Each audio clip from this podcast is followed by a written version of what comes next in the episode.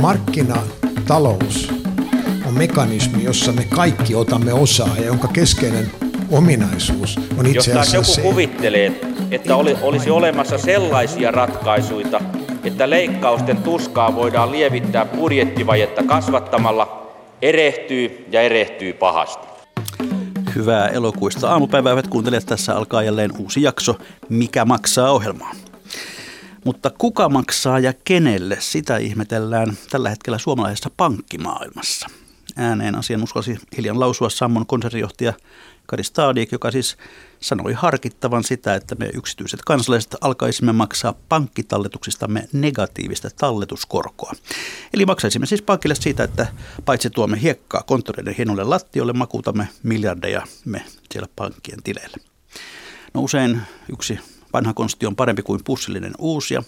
Täytyneen pyyhkiä pölyt vanhasta jemmasta patjan alta ja valmistautua näin mahdollisesti tulevaan. Tulevaan valmistautuu myös valtiovarainministeriö, joka eilen rautti näkemystään taloustulevaisuudestamme julkistamalla ministeriön budjettiesityksen tälle ensi vuodelle. Osa otti ehdotuksen vastaan innolla ja jotkut kauhulla. Me palaamme tässä ohjelmassa valtion budjetin pariin syyskuussa niihin aikoihin, kun hallitus käy varsinaiseen budjettiriihensä. Tänään liikumme yritysmaailmassa. Monissa yrityksissä näihin aikoihin pyritään saattamaan keväinen strategiatyö seuraavan vuoden toimintasuunnitelmaksi. Työelämäprofessori Lasse Mitronen ja pitkällinen liikkeenjohdon konsultti Timo Raikaslehto julkaisivat hiljattain kirjan nimeltä Voittajan strategia. Siinä he nostavat esiin huolensa siitä, että liian monet yritykset keskittyvät uudistumisen sijaan lyhytjänteiseen tuloksen parantamiseen. Tätä ilmiötä he nimittävät yritysten lyhytjänteisyys-taudiksi. Tänään tarkastelussa on siis koko taudin kuva, mutta myös ratkaisuja siihen, miten taudista voisi parantua. Tarjolla on siis rahan arvoista tietoa. Tervetuloa tänne Pasilan Alviisi studioon, Lasse Mitronen. Kiitos. Ja kiitos, tervetuloa Timo Raikaslehto. Kiitos. Kuinka monen yrityksen strategioita te olette vuosien saatossa ollut, olleet tekemisissä, tai te olette tämmöisiä strategiakuruja Suomessa? Lasse no joo, kyllä vaan, että, että tuota, Keskon aikana, Kesko on monialainen yritys siihen aikaan, kun olin siellä, ja siellähän oli useimpia olisiko parhaimmillaan viisi, viitisen kymmentä erilaista niin kuin liiketoiminta-alaa, totta kai isoja ryhmiä, sinänsä oli vain muutama, mutta siellä alla oli pienempiä tavallaan asiakkaita ja tuoteryhmiä, joita, joita sitten strategioita mietittiin. Ja, ja taas toisaalta nyt sitten tämän tutkimuksen kautta, niin meillä oli, oli sitten useita kymmeniä yrityksiä. Mutta että ja toisaalta sitten näissä Business Finlandin hankkeissa on ollut mukana useampien yritysten kanssa, jossa nimenomaan mietitään tulevaisuutta ja tulevaisuuden liiketoimintamalleja ja palveluliiketoimintaa, ja niitäkin on tullut niissä tutkimuksissa, joita seurattiin, niin oli tuommoinen kolmisen sataa, että kyllä tässä on tullut niin kuin aika iso kaari katsottua sekä, sekä teollista valmistusta, kuluttajaliiketoimintaa että, että yritysten välistä business-to-business liiketoimintaa. Entä Timo Rakasle? No, reilun parinkymmenen vuoden konsulttiuran aikana varmaan kymmeniä strategioita on tullut nähtyä ja tehtyä ja oltu itse mukana. Tälläkin hetkellä erään pörssiyhtiön strategiaa auttelen. No mikä näissä strategioissa teitä viehättää? No se on, se on mielenkiintoinen kysymys, että mikä strategia sinänsä on, mutta kyllähän se on tavallaan kysymys siitä, että ketkä tässä pärjää ja ketkä häviää. Ja toisaalta taas, että kun on samallakin toimialalla jotkut menestyy ja jotkut ei, niin se on mielenkiintoinen kysymys, että mitkä, mikä sen erottaa. Että oli sitten lama tai hyvä aika tai normaali aika, jos sellaista enää on, niin aina löytyy sellaisia, jotka siinä kuitenkin menestyvät. Ja, ja se on ollut hyvin mielenkiintoista. On se sitten yksittäinen yritys, yksin yrittäjä tai iso, iso konserni, niin aina sieltä löytyy joku, joka osaa sen elää sen ajan kanssa. Timo Rakaslehto, voiko strategiaa rakastaa? No se on, se on hyvä, hyvä kysymys. Ehkä mun oma näkemys siihen on se, että mielellään autan yrityksiä menestymään, että jos pystyy olemaan niin kuin apuna siinä, että ne pärjää paremmin, niin se on aina palkitsevaa. Riippumatta siitä, että saako siitä mitään korvausta sinänsä enemmän tai vähemmän. Hyvät kuuntelijat, myös te voitte osallistua tähän lähetykseen osa- lähettämällä kommentteja ja kysymyksiänne tuolla Yle Areenassa mikä maksaa ohjelman sivulla. Sivun oikeassa reunassa on linkki Keskustele tässä yrityselämästä. Sitä klikkaamalla voi lähettää kommentteja ja kysymyksiä ja Twitterissäkin se käy tunnisteella mikä maksaa. Ja keskustelu onkin jossain määrin siellä alkanut, että ei muuta kuin lisää lähettämään niitä. Ennen kuin menemme varsinaisesti tuohon teidän kuvaamaan taudin kuvaan, niin pari sanaa ylipäätään yrityksestä ja niiden strategioista. Strategiasta saattaa noin kadumiehelle tulee joskus sellainenkin kuva, että se on sellainen pölyinen paperi, jonka äärelle yrityksen terävä pää kokoontuu jonnekin metsästysmajalle salaiseen kokoukseen, mutta heitetään mielikuvat sikseen, mikä se strategia itse asiassa on yritykselle, Timo Raikaslehto? No strategia, niin kuin, niin kuin sanoit, mielletään usein dokumentiksi. Ja jos me kysytään 200 yritysmaailman edustajalta, mikä on strategia, saadaan varmasti 200 erilaista vastausta.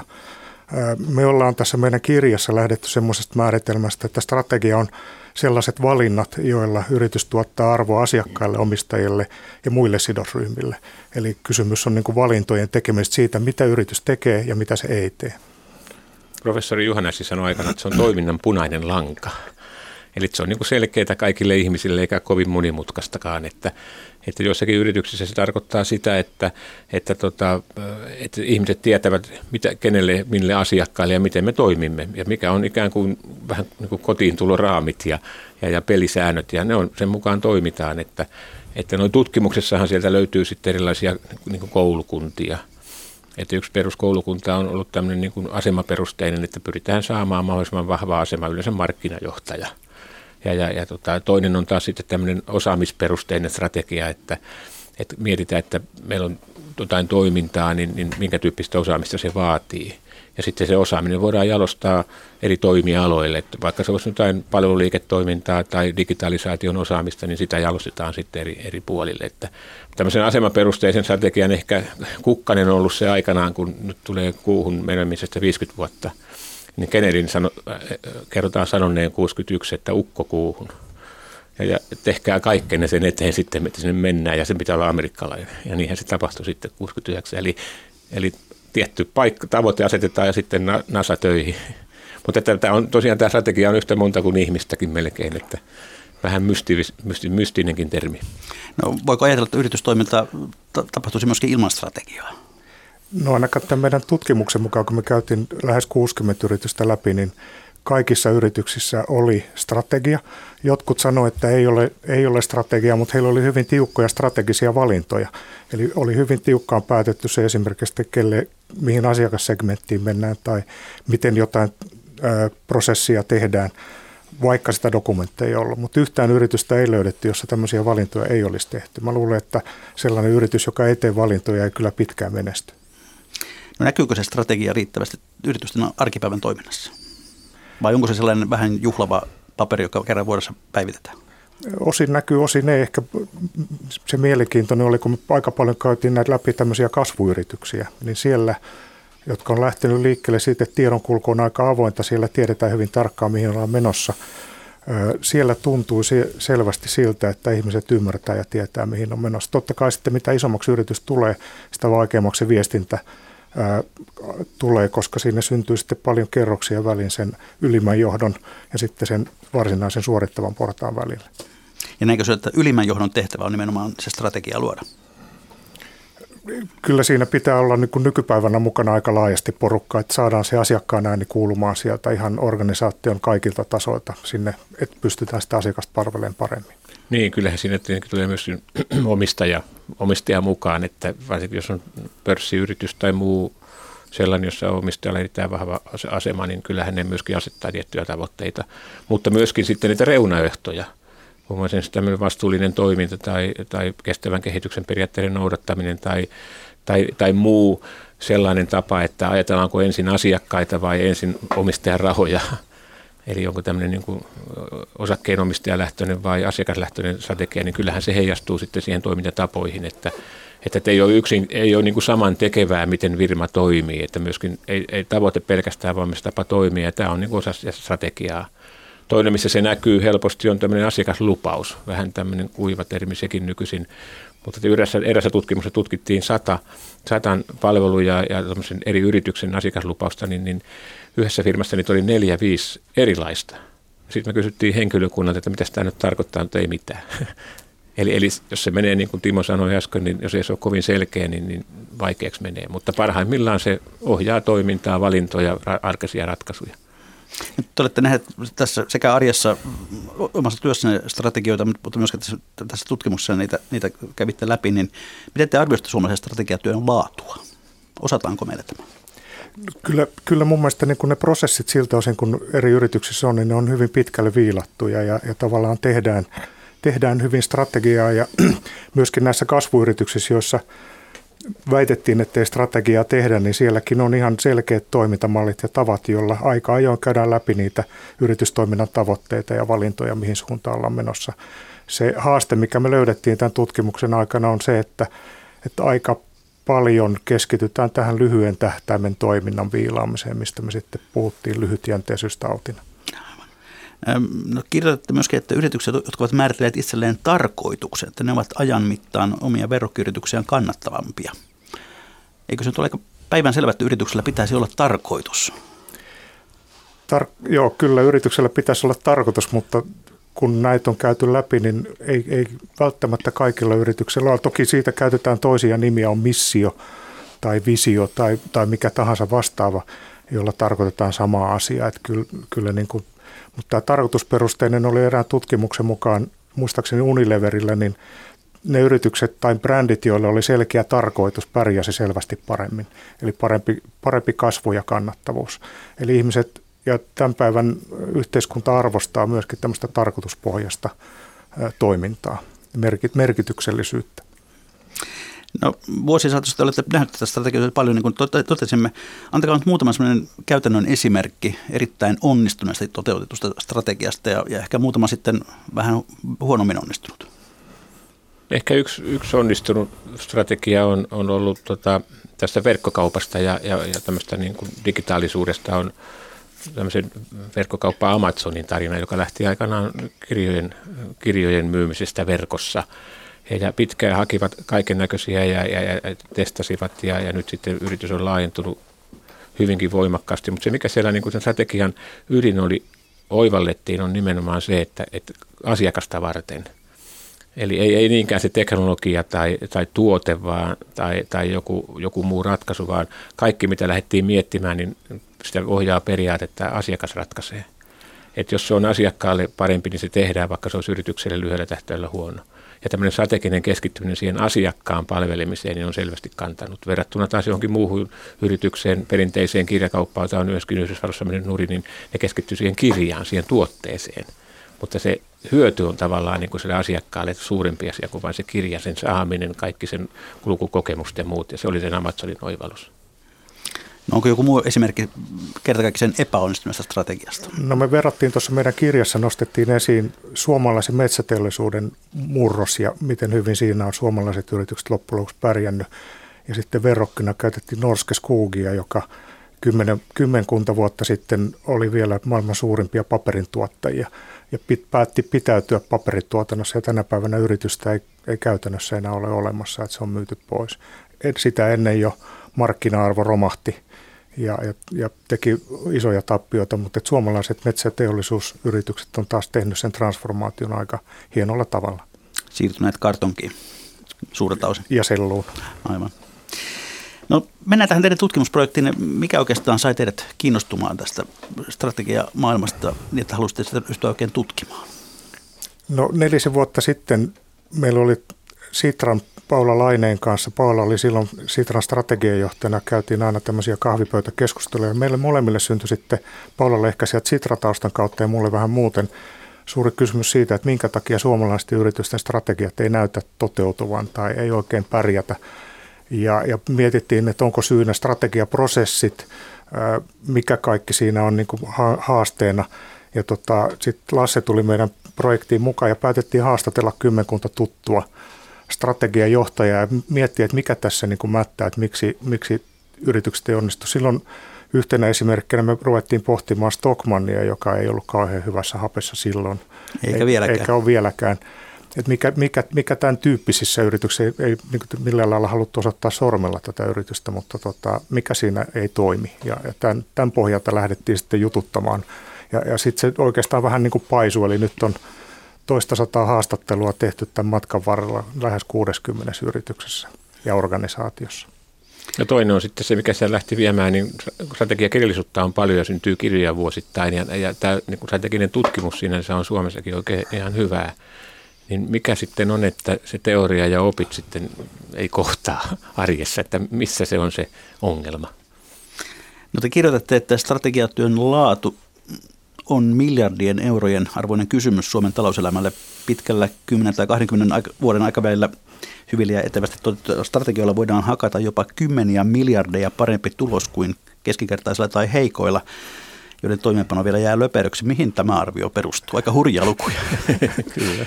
Timo Raikaslehto. No, me, me ei lähdetty mitenkään kvantifioimaan tässä tutkimuksen aikana, mutta tokihan on niin, että, että hyvin tehty, hyvä strategia, joka on hyvin toteutettu, hakkaa aina huonosti tehdyn strategian, jota ei sitten saada aikaiseksi. Että kyllähän tietysti voidaan nyt ottaa vaikka tämä metsäteollisuus niin kuin yhtenä esimerkkinä, että kyllähän siinä miljardien arvosta on tehty arvoa Suomelle ja yrityksille ja omistajille verrattuna sitten taas tähän Norskeskogin tapaukseen. Mm, ja toinen, toinen puoli on siinä sitten se, että siihen uhrataan hirvittävästi aikaa yrityksessä. Eli, eli suunnitellaan, nähdään vaivaan, tehdään isoja selvityksiä, käytetään konsultteja ja sitten saadaan enemmän tai vähemmän paperia ja muutamissa yrityksissä, joita mekin käytiin, niin se oli ikään kuin strategia oli siinä, kun vasta siitähän se pitäisi alkaa. Ja, ja, ja toinen ongelma, mistä, mitä aikaisemmin puhuttiin, että onko se kaikkien ihmisten asia, no se periaatteessa on silloin, kun ruvetaan miettimään, että miten se tehdään.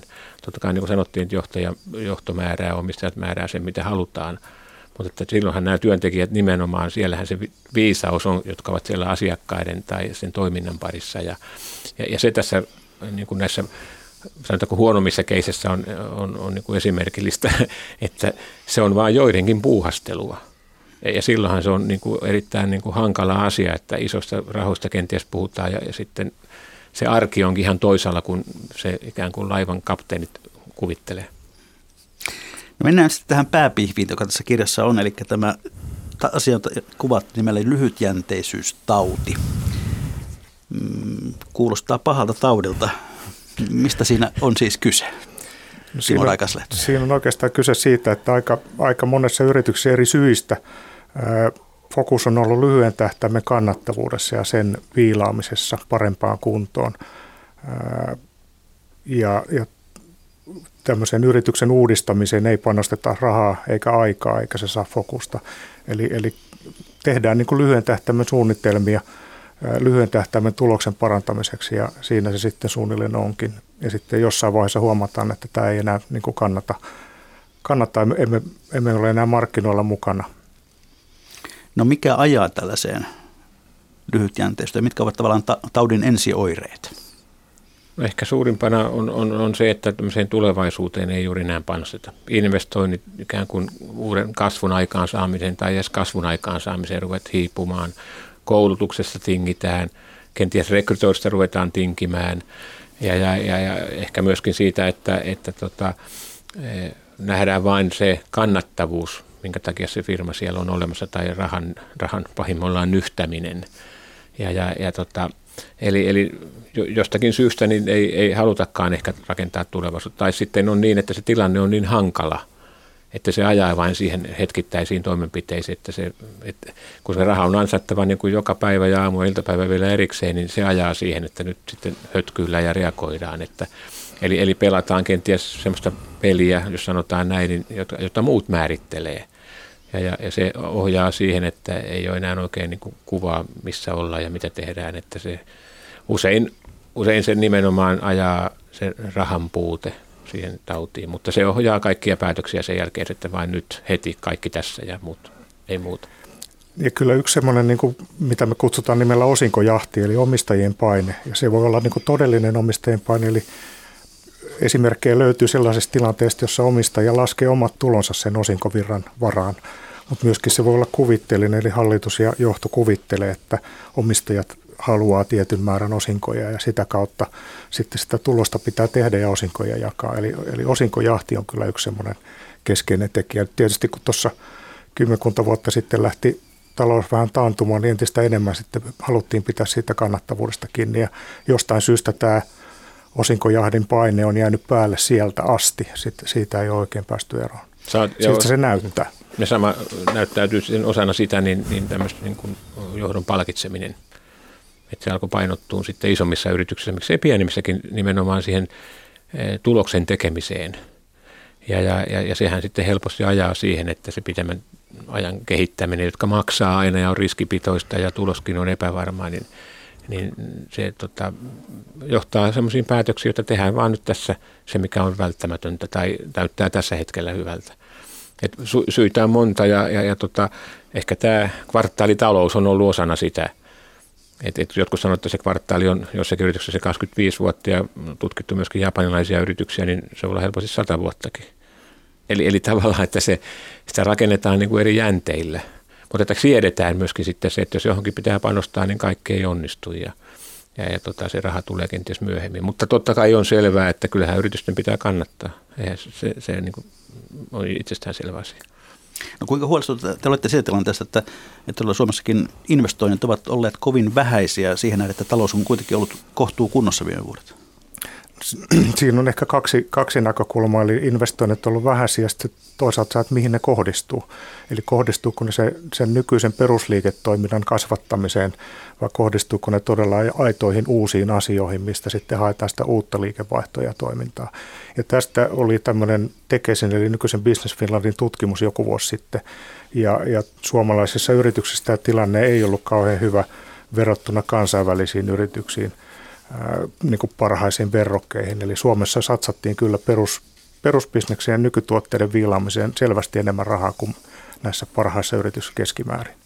Niin, se taisi olla joku niin, että Suomessa 20 prosenttia, parhaimmissa joku 6, 80 prosenttia. 80 prosenttia, joo. Eli, eli mihin se, niin se fokus laitetaan. Että, joo. että totta kai suomalaisia yrityksiä on, on, on sitten kansainvälistyneet yritykset, niin on investoineet ulkomaille.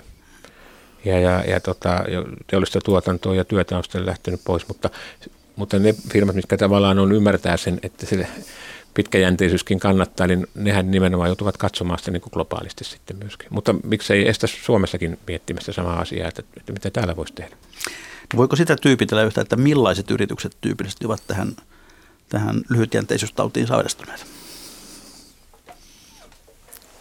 Ei, siinä, siinä, on, siinä ei ehkä niin kuin esimerkiksi omistuspohjalla ole, että se on, siellä on sekä pörssiyhtiöitä että myöskin tämmöisiä perheomisteisia yhtiöitä, mitä me on haastateltu.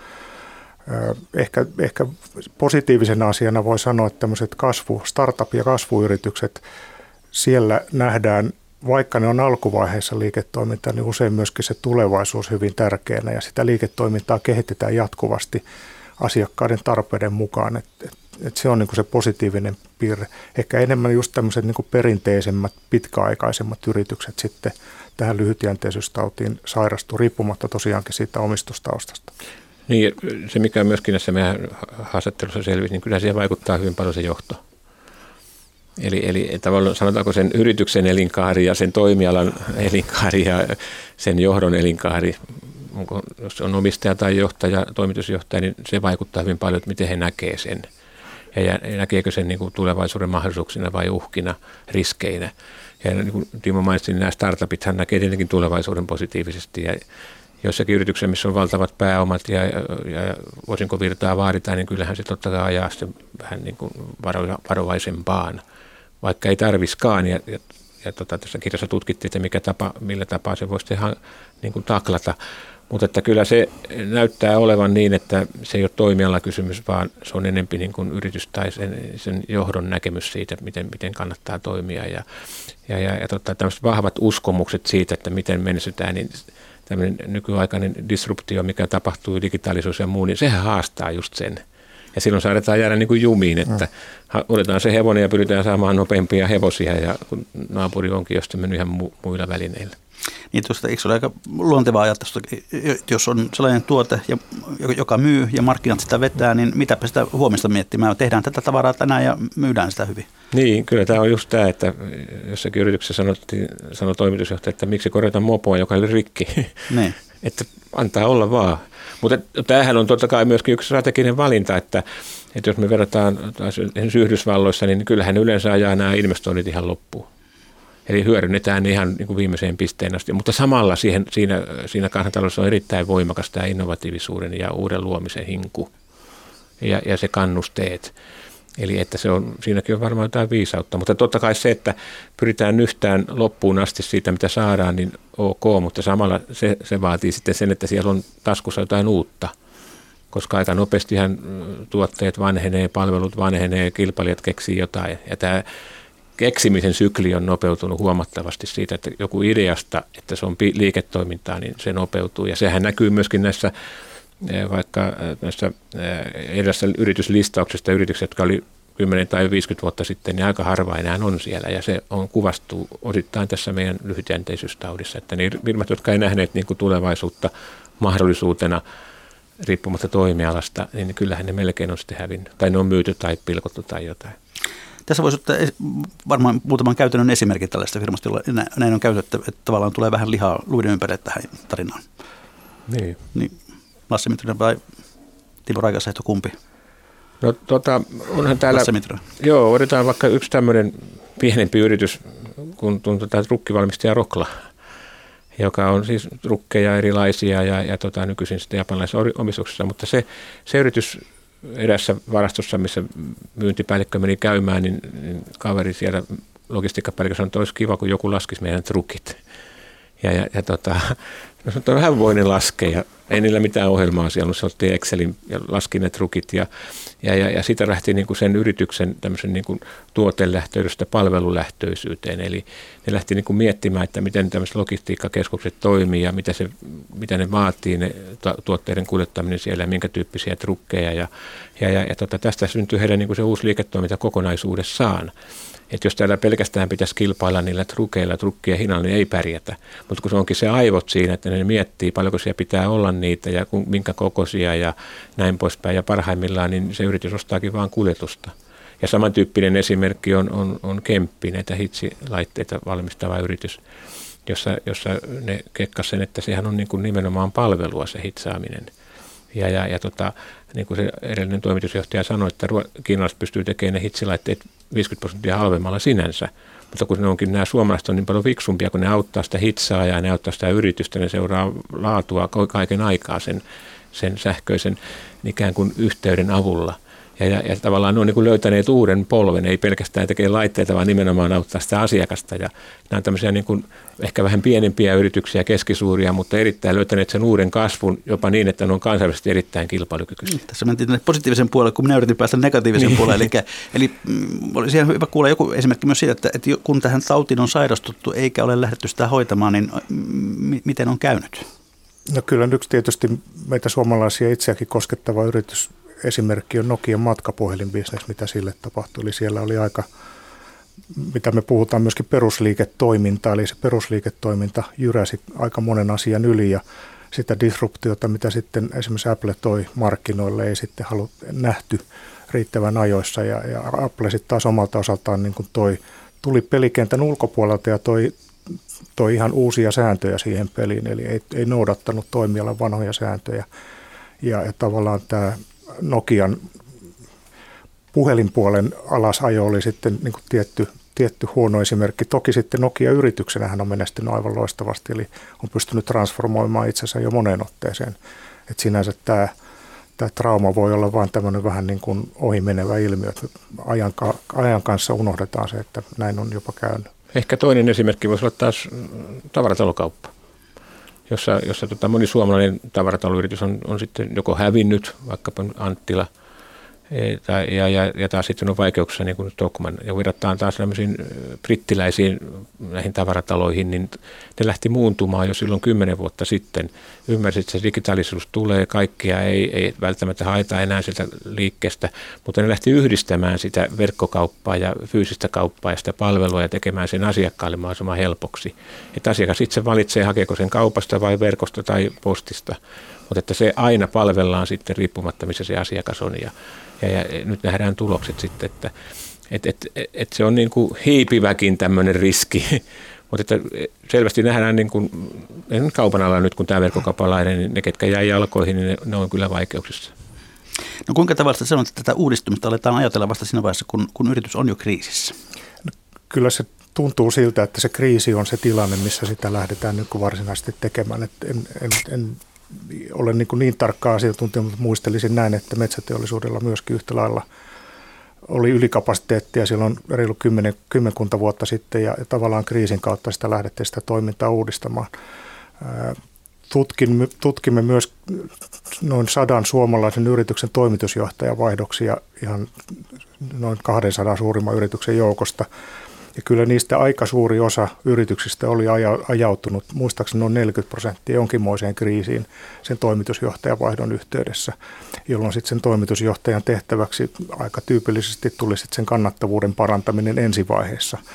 Mutta mut totta kai siinä vaiheessa pitäisi ruveta jo miettimään sitä tulevaa, että mihin suuntaan ja mihin uuteen suuntaan sitä liiketoimintaa pitäisi viedä. Ja ne, ne sitten taas, miten sitten ei kriisiä ole, niin voi olla, että siellä on ollut jonkinlaisia muita sitten tekijöitä, jotka herättää. Ja, ja mitä Timo mainitsi tuossa, niin johtajan vaihdos. vaihdos. Et näkeekin maailman niin kuin erilaisin silmin. Et, et se kriisi sinänsä on jo sisällä, mutta se menee vielä hyvin, jolloin, jolloin tavallaan kyse onkin siitä, että se menestyvä yritystä ei mikään pelasta, niin siihen ryhdytään, että se kriisi onkin positiivinen. Ja todetaan, että tämä onkin liian hyvää nyt – ja, ja tuo teoriassa puhutaan ylisuurista voitoista, jolloin se, niin kuin sinnehän kerääntyy sitten muuta kilpailua ja näin poispäin. Ja, ja, ja tota, uutta teknologiaa ruvetaan kehittämään, mutta, mutta se kriisi usein on se, mikä se laukaisee.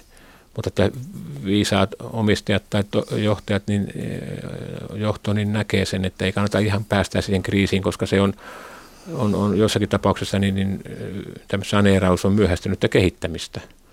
Kuinka suurta osin tämä lyhytjänteisyystauti on nimenomaan johtumisesta kiinni?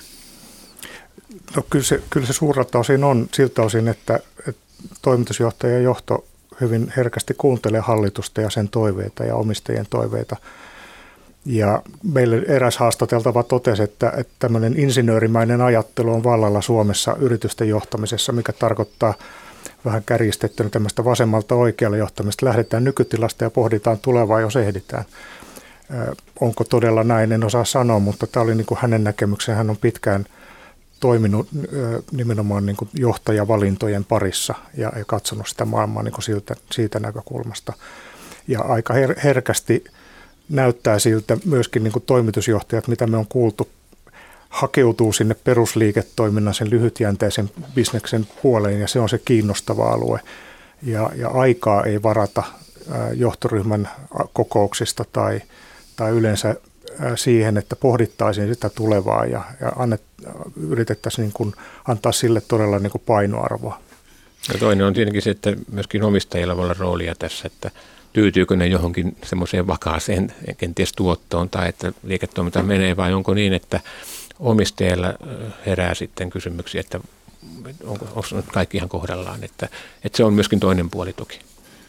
No Lasse Mitronen ja Timo Raikaset tuossa kirjassanne toteatte myös, että suomalaiset yritysjohtajat ovat viimeisten viiden vuoden aikana suunnitelleet erilaisia kustannussäästöohjelmia selvästi enemmän kuin kansainväliset kollegansa. Mistä tämä, mitä tämä kertoo teille? No kyllä se kertoo siitä lyhytjänteisyystautin vallalla olemisesta. Eli tämä oli, tämä oli tilintarkastusyhtiö PricewaterhouseCoopersin tämmöinen kansainvälinen tutkimus, jossa ihan selvästi näki tämän, tämän eron suomalaisten toimitusjohtajien vastauksessa verrattuna kansainvälisiin kollegoihinsa. Eli kyllä siellä edelleen tämä lyhytjänteisyys otetaan se osinko, osinkojahti painaa päälle. Niin hyvät kuuntelijat, kuuntelette ohjelmaa Mikä maksaa, jossa siis tänään teemana yritysten lyhytjänteisyystauti. Ja nyt tässä suurin piirtein tauti on kuvattu ja diagnosoitu. Vieraana täällä ovat siis työelämäprofessori Lasse Mitronen ja liike konsultti Timo Raikaslehto, joiden kirja Voittajan strategia tätä teemaa käsittelee. No niin, tohtorit, nyt ryhdytään sitten parannustöihin, eli tuota, minkälaisia lääkkeitä määrätään, mistä pitäisi lähteä liikkeelle ja mihin, mihin pitäisi herätä, että lyhytjänteisyystauti ei ota valtaa? Timo Raikasehto. No ensinnäkin täytyy todeta se, että jokaisen yrityksen tilanne on niin kuin ainutlaatuinen tai ainutkertainen, eli ei ole yhtä rohtoa ratkaise, ratkaisemaan näitä asioita. Joissakin yrityksissä todella on ihan aidosti kannattavuuskriisi ja sitä pitää ratkaista tietyillä menetelmillä. Mutta se, mikä me löydettiin tässä matkan varrella monesta yrityksestä, oli tämmöinen niin sanottu kolmen horisontin malli, jossa liiketoimintaa jäsennetään kolmesta näkökulmasta. Eli, eli katsotaan sitä nykyistä liiketoimintaa, katsotaan liiketoiminnan kasvattamista ja sitten kolmannessa korissa voi sanoa on tämmöinen ideointi- ja innovaatiotoiminta, jolla sitten luodaan ihan uusia optioita tähän tähän yritys, yrityksen liiketoimintaan. No käytetäänkö tällaista kolmen horisontin mallia? No, no kyllä näissä, mitä me haastateltiin niitä yrityksiä, niin, niin välttämättä kovinkaan monessa ei sitä sanottu kolmeksi horisontiksi, mutta se näkyy heidän ajattelussaan, heidän, heidän välineistöissään. Ja, ja heidän tavassaan jäsentää sitä, sitä yritystä, että mikä on ikään kuin nykyisen liiketoiminnan pyörittämistä, missä on tämmöinen liiketoiminnan kehittämisen projektisalkku, mitä hankkeita, minkä kokoisia, paljonko niihin investoidaan. Ja, ja kolmantena sitten se, että miten he näkee ja jäsentää tulevaisuutta. Mutta että se välineistö ja terminologia vaihteli voimakkaasti yrityksissä, mutta, mutta että niin kuin sama ajattelu niistä, jotka niin kuin oli tässä kolme horisontin ajattelumallissa, niin se näkyi sieltä. Mutta väli, niin kuin sanoin, välineet vaihteli voimakkaasti. Ja kuinka tavallista on se, että se ensimmäinen horisontti ylikorostuu? Hyvin tavallista. Eli tyypillisesti se on se yrityksen suurin liiketoiminta, joka toimii siinä perusbisneksessä sinne investoidaan eniten ja, ja tota, sen, sen niin kuin jyrää kaiken yli. Eli tavallaan tämä kasva, kasvattaminen, sekin tapahtuu sen perusliiketoiminnan näkökulmasta. Ja, ja nämä uudet, uudet optiot ja uudet ideat nähdään valitettavan usein tämmöisinä häirikköinä, jotka tulee vaan sotkemaan sitä perusbisnestä. Joo, tämä on niin kuin hyvin tyypillistä ja jossakin yrityksessä, missä itsekin on ollut mukana, niin on sanottu, että kuule tuo, tuo business, mitä sä mietit, niin se on meidän hävikin suuruinen. ja tota, sitä lähdetään sitten kehittämään. Mutta on viime aikoina erittäin hyviäkin puheenvuoroja taas sitä, että nähdään se laajemmin. Muun muassa ST1 toimitusjohtaja Mika Anttonen omistaja, niin sanoi, että hän, hän ymmärtää ihan täysin, että tämä, tämä nykyinen fossiiliset polttoaineet ja muu liiketoiminta, mitä he tällä hetkellä tekevät, niin se, se tuo sen rahan, millä voidaan tämä tulevaisuus rakentaa. Ja hän näkee ihan suoraan, että se on se, mikä menee. Mutta siitähän se raha tulee ja tämähän pitäisi niin kuin hyvin paljon oivaltaa. Ja nämä vähän sama niin kuin UPMllä, niin, niin tota se biotehdas ja miksei myöskin metsä Serlalla ja Metsäliitolla siellä, niin, niin mitä Äänekoskelle rakennetaan, niin biotuotetehdas. Eli, eli kyllä se nykyinen tuo sitä rahaa, mutta se ei ole vaan, niin kuin, vaan se elinkaari, mitä nähdään, vaan nimenomaan se tulevaisuus, että, että se antaa pohjan sille tulevaisuudelle. Ja kaikilla näillä horisontteillahan on siis oma roolinsa, että mikä ne on niin toistaan huonompi tai, huonompi tai, tai heikompi tai parempi, vaan että, että niin kuin Lassi sanoi, se ykköshorisontin liiketoiminnan tehtävänä on rahoittaa se kasvu ja rahoittaa se uusi liiketoiminta, mutta, mutta se vaatii semmoista tietoista päätöstä, että niin kuin nähdään tämä asia näin. Tämä kolme horisonttia on nyt vain yksi malli, niitä voi olla monia muitakin, mutta pitäisi sekä samaan aikaan johtaa nykyistä liiketoimintaa ja sitten pohtia niitä tulevaisuuden optioita ja miettiä, että mikä niistä jollain aikavälillä voisi sitten ehkä mahdollisesti olla semmoinen, semmoinen liiketoiminta, joka, joka on sitten sitä tulevaa ydinliiketoimintaa. Että semmoinen klassinen ehkä vähän jo vanhahtava esimerkki on IBM muuttuminen laiteliiketoiminnasta palveluliiketoimintaan, eli, eli 10 prosentista 60 prosenttiin kasvoi palveluiden osuus pitkän ajan yli toki, ja laitteet 9 tai 8-90 prosentista 10, eli siinä on tehty niin kuin todella mittava transformaatio globaalissa mittakaavassa. Jos mennään tämmöisiin pienempiin esimerkkeihin, on tämmöinen Flexim Security-niminen yritys, joka tällä hetkellä on sitten jo – toisissa omistuksissa ja, ja eri nimellä, mutta se oli samanlainen asia, että he näkevät, että tämmöinen lukkoon keskittyvä yritysliiketoiminta niin on tiensä päässä, vaan se muuttuu erilaiseksi kulkemiseksi. Ja he lähti niin luomaan se tulevaisuutta. Mutta siinä, siinä firmassa ongelma, tai siinä toiminnalla oli ongelma se, että siellä on varsin vähäisiä tavallaan lukkojen toimittajia ja, ja sitten kaikki kilpailee verisesti. Eli, eli se ei ollut mikään kriisi, vaan toimialan tilanne, jota lähdettiin sitten niin purkamaan ja luomaan ihan uutta uutta tapaa. Eli, eli tavallaan helpotetaan ihmisten liikkumista eikä lähdetä miettimään lukkoja. Se on vain väline. Ja, ja tota, mutta se niin kuin voi olla sekä isossa firmassa, pörssiyhtiössä, että myöskin pienen yrityksen näkökulmasta se lyhytjänteisyystausi ja se ykköshorisontti, niin kuin joko liikkeelle panema voima tai sitten jarru. No jo muinoin eräs ulkoministeri sanoi, että ennustaminen on aina vaikeaa, varsinkin tulevaisuuden ennustaminen. Niin tuota, millaisia asioita pitää ottaa huomioon, jos lähtee miettimään sitä kolmatta horisonttia, siis tulevaisuutta ehkä niin kuin vuosikymmenenkin päähän?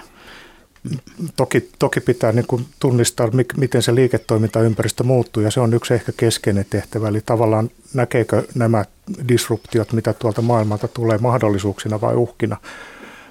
Megatrendejä on paljon käytetty, mutta on myöskin muita, erilaisia trendejä. Tämä ympäristön jatkuva ymmärtäminen, tarkkailu, skenaariot, tämän tyyppiset asiat, niiden avulla pystyy sitten vähän pohtimaan, että minkälaisia mahdollisuuksia tuolla on. Ja toki asiakkaalta kuulee kanssa aika paljon näitä, että, että mihin, mihin suuntaan voisi sitä liiketoimintaa kehittää. Ehkä siinä yhtenä lähtee nimenomaan siitä, että, että, tota, että miten voisi miettiä sen asiakkaiden tai asiakkaiden asiakkaiden toimintaa, että miten sitä voidaan helpottaa. ja, ja, ymmärtää, että onko tässä jotain niin kuin parannettavissa olevaa. Ja, ja, ja tämä asiakkaan rooli on äärimmäisen tärkeä. Irlannissa V.K. niminen kauppias sanoi, että jos haluat saada kalaa, kuuntele virran ääntä. Että kyllä se sieltä niin kuin lähtee. Toinen on totta kai henkilökunta, joka liikkuu tuolla ja näkee, ja missä kunnossa yritys on ja sen tuotteet ja palvelut ja mitä asiakkaat puhuvat. Mutta toisaalta on myöskin sitten niin, että, että voidaan seurata muiden toimialojen kehitystä. Ja katsoa, että jos joku sovellus on jossakin, niin miksei tämä voisi olla meillä.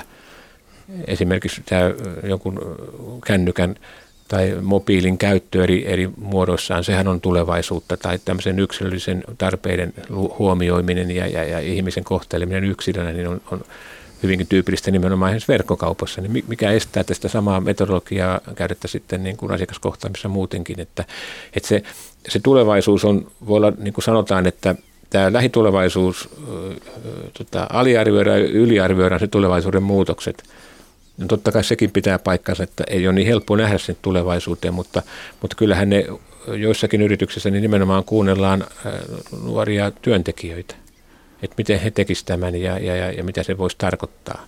Et siinä on, niin kuin Timo mainitsi, myöskin erilaisia metodia, hyvin niin kuin systemaattisia, tai sitten niin, että, että tota, äh, keskustellaan paljon ja ruvetaan muodostamaan, että jotkut yritykset muodostaa sen tulevaisuuden, luo standardeja ja, ja, ja näin poispäin, että, että, että tähän perustuu aikanaan tämä mobiiliteknologian nousu Pohjoismaassa, että ne pääsivät luomaan sen standardin.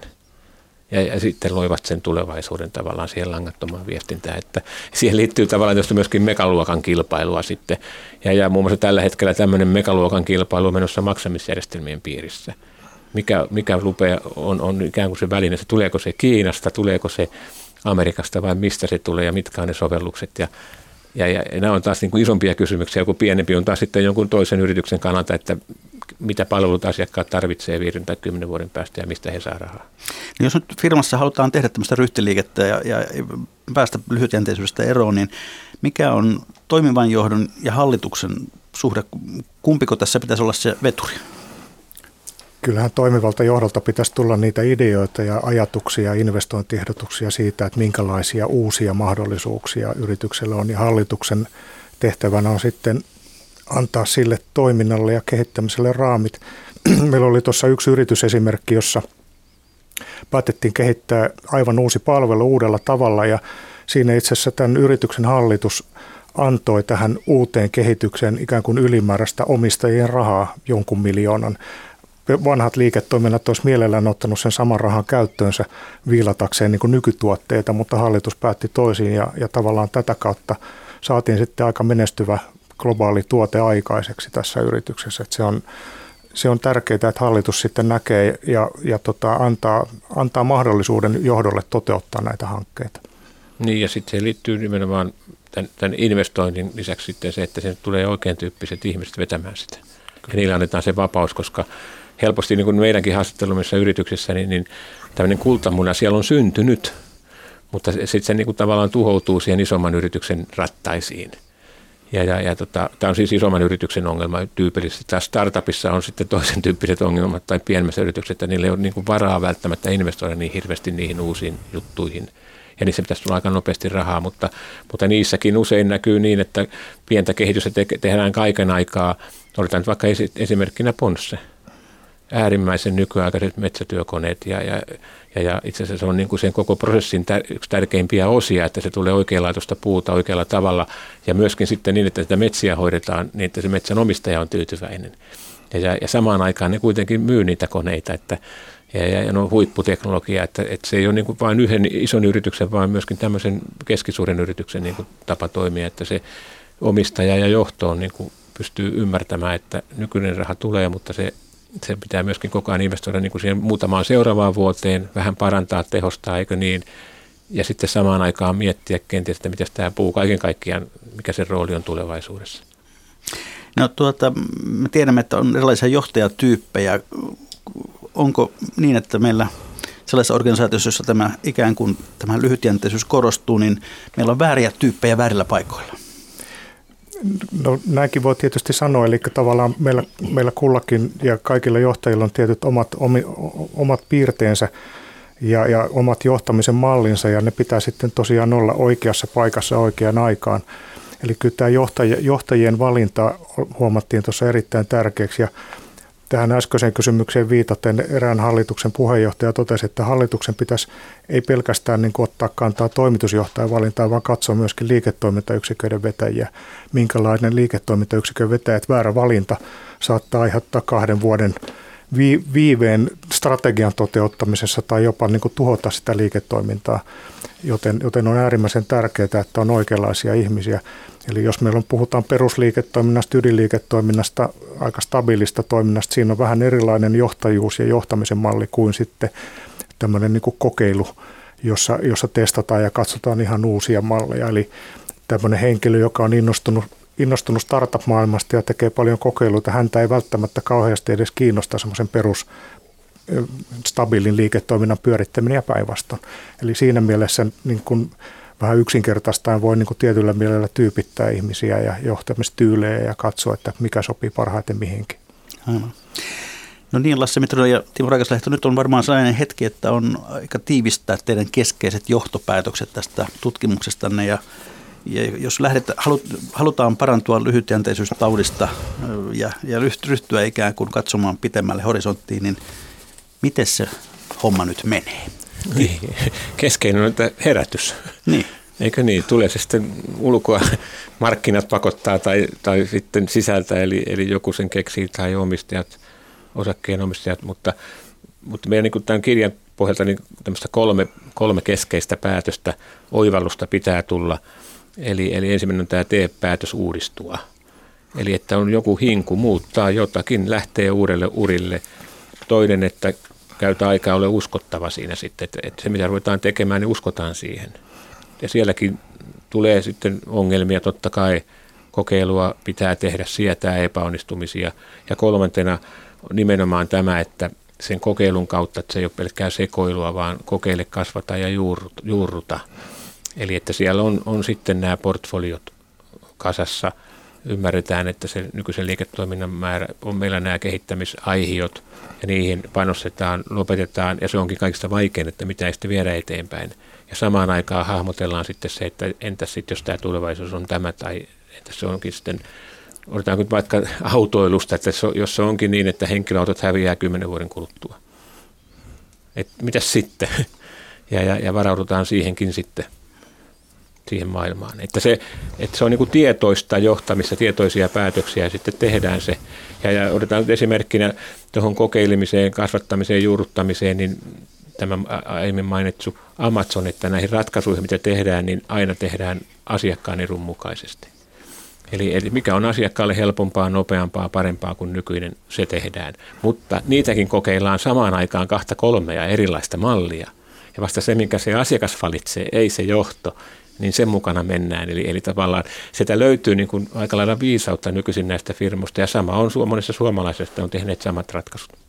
Haluatko Timo Raikas täydentää? No joo, ehkä tähän uudistumispäätökseen, että yksi, yksi sellainen keskeinen, mistä Jim Collinskin kirjoitti aikanaan kirjassa, on se, että pitää tunnustaa ne julmat tosiasiat. Eli tunnustaa se, että ympäristö muuttuu ja niitä disruptioita voi tulla – ja sitä kautta sitten lähtee niin kuin tietoisesti uudistamaan ja siihen uudistamiseen kuuluu tämä uskottavuus, eli, eli käytetäänkö ihan oikeasti aikaa tämän uuden liiketoiminnan niin kuin pohtimiseen, kehittämiseen ja, ja johtamiseen. Ajankäyttö on yksi semmoinen, että siitä näkee aika selkeästi sen, että mikä, mikä on johdon arvostuksen kohde. Ja, ja myöskin johdon puheesta, eli jos, jos tavallaan – sanotaan, että pitää muuttua ja uudistua, mutta saman aikaan niin kun julkisesti palkitaan niitä, jotka on viimeisen joulukuussa tuonut viimeiset kaupat kotiin ja tuonut sitä lyhytjänteistä bisnestä, niin kyllä henkilökunta näkee sen aika selkeästi, että mikä tässä firmassa on tärkeää. Eli kyllä sille, sille pitää käyttää aikaa, pitää olla uskottava. Ja sitten kokeilla näitä kaiken näköisiä ei, ei pelkästään niin kuin tuotteita ja malleja, vaan tätä johtamisen mallia, kokeilukulttuuria, itseohjautuvia tiimejä, tämän tyyppisiä asioita. Ja vaikka se ei itsestä tunnu ehkä luontevalta, niin antaa sille tilaa ja, ja katsoa, että miten tämä voisi meillä toimia. No teidän tutkimusprojektinne kesti nelisen vuotta. Mikä on teidän arvionne tämän neljän vuoden aikana? Onko tauti Suomessa pahentunut vai paranemaan päin?